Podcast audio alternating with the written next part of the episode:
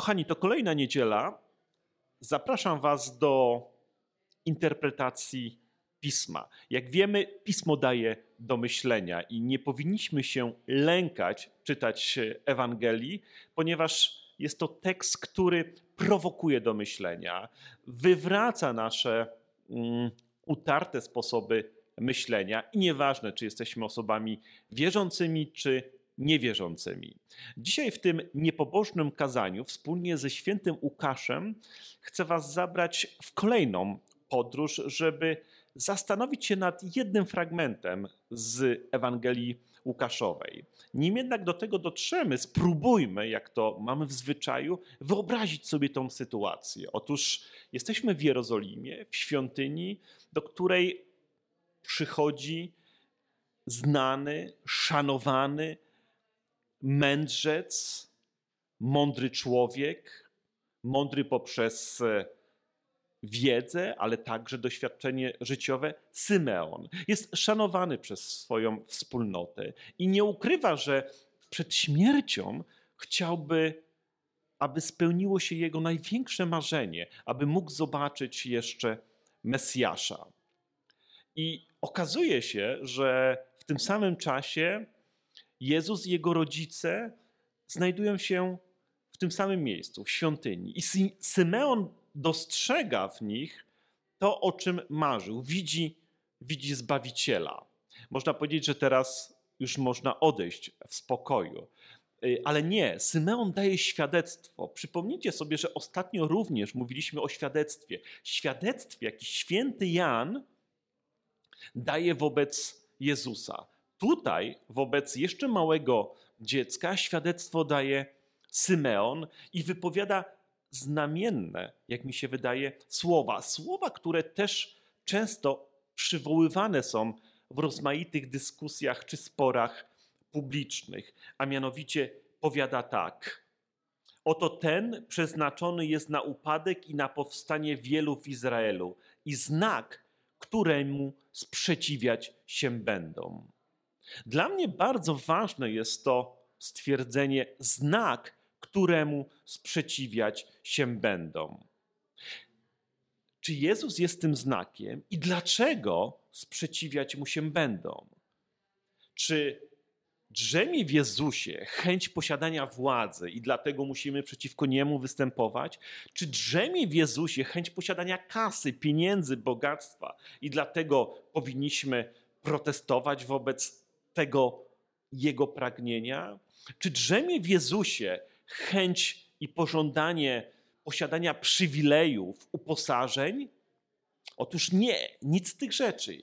Jezus nie chce władzy, nie chce pieniędzy, nie chce przywilejów.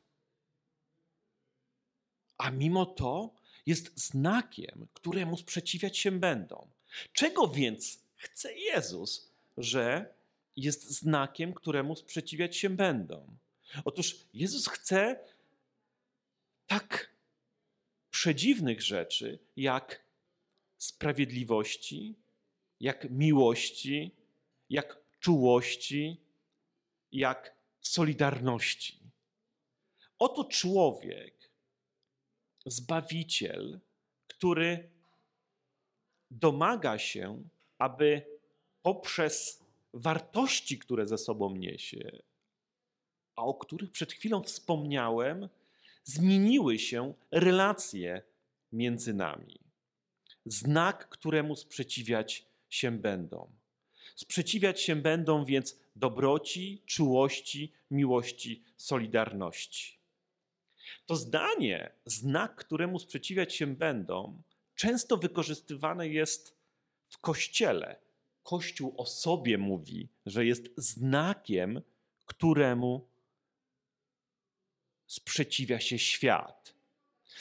Nie wiem, ale czasami mam wrażenie, że to stwierdzenie jest przez Kościół nadużywane. Zawsze wtedy, kiedy Kościół domaga się czegoś w sferze publicznej, kiedy chce zagarnąć większe pole albo, by użyć innej metafory, większy kawałek tortu dla siebie, mówi, że to naturalne, iż ludzie protestują, bo przecież jest znakiem, któremu sprzeciwiać się będą.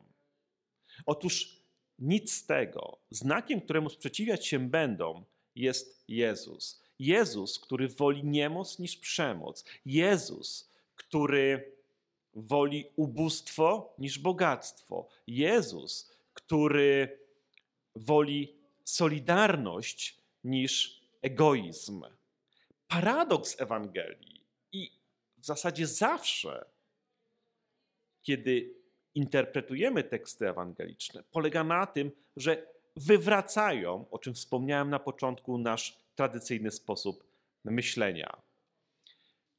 Jest to zarazem zachęta, abyśmy ty, ja, twój sąsiad byli znakami, którym sprzeciwiać się będą. Co trzeba zrobić w takim razie, aby być takim znakiem? Paradoksalnie niewiele. Paradoksalnie rzecz banalną, prostą, najprostszą na świecie. Trzeba być dobrym, trzeba być uczciwym, trzeba być czułym, trzeba być troskliwym.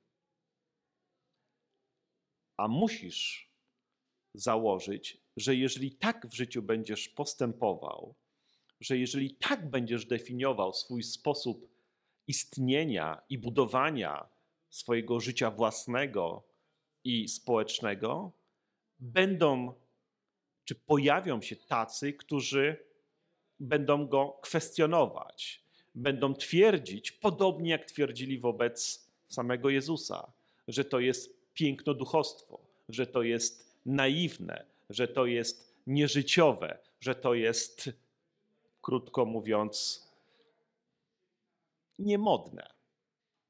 Znak, któremu sprzeciwiać się będą. Są sytuacje, kiedy musimy w życiu podejmować decyzje i wybierać takie sposoby realizowania naszych planów, zamierzeń czy projektów, które nie są, e, czy nie przynoszą korzyści, nie dają sławy, nie dają e, przywilejów, ale podejmujemy takie działania, dlatego że po pierwsze ktoś musi je podjąć, i po drugie, dlatego że są słuszne i prawdziwe i sprawiedliwe. Być znakiem, któremu sprzeciwiać się będą, nie znaczy rozdzierać szaty. Znaczy prowadzić uczciwe, przyzwoite, troskliwe i czułe życie. To wystarczy, by być znakiem, który będzie prowokował.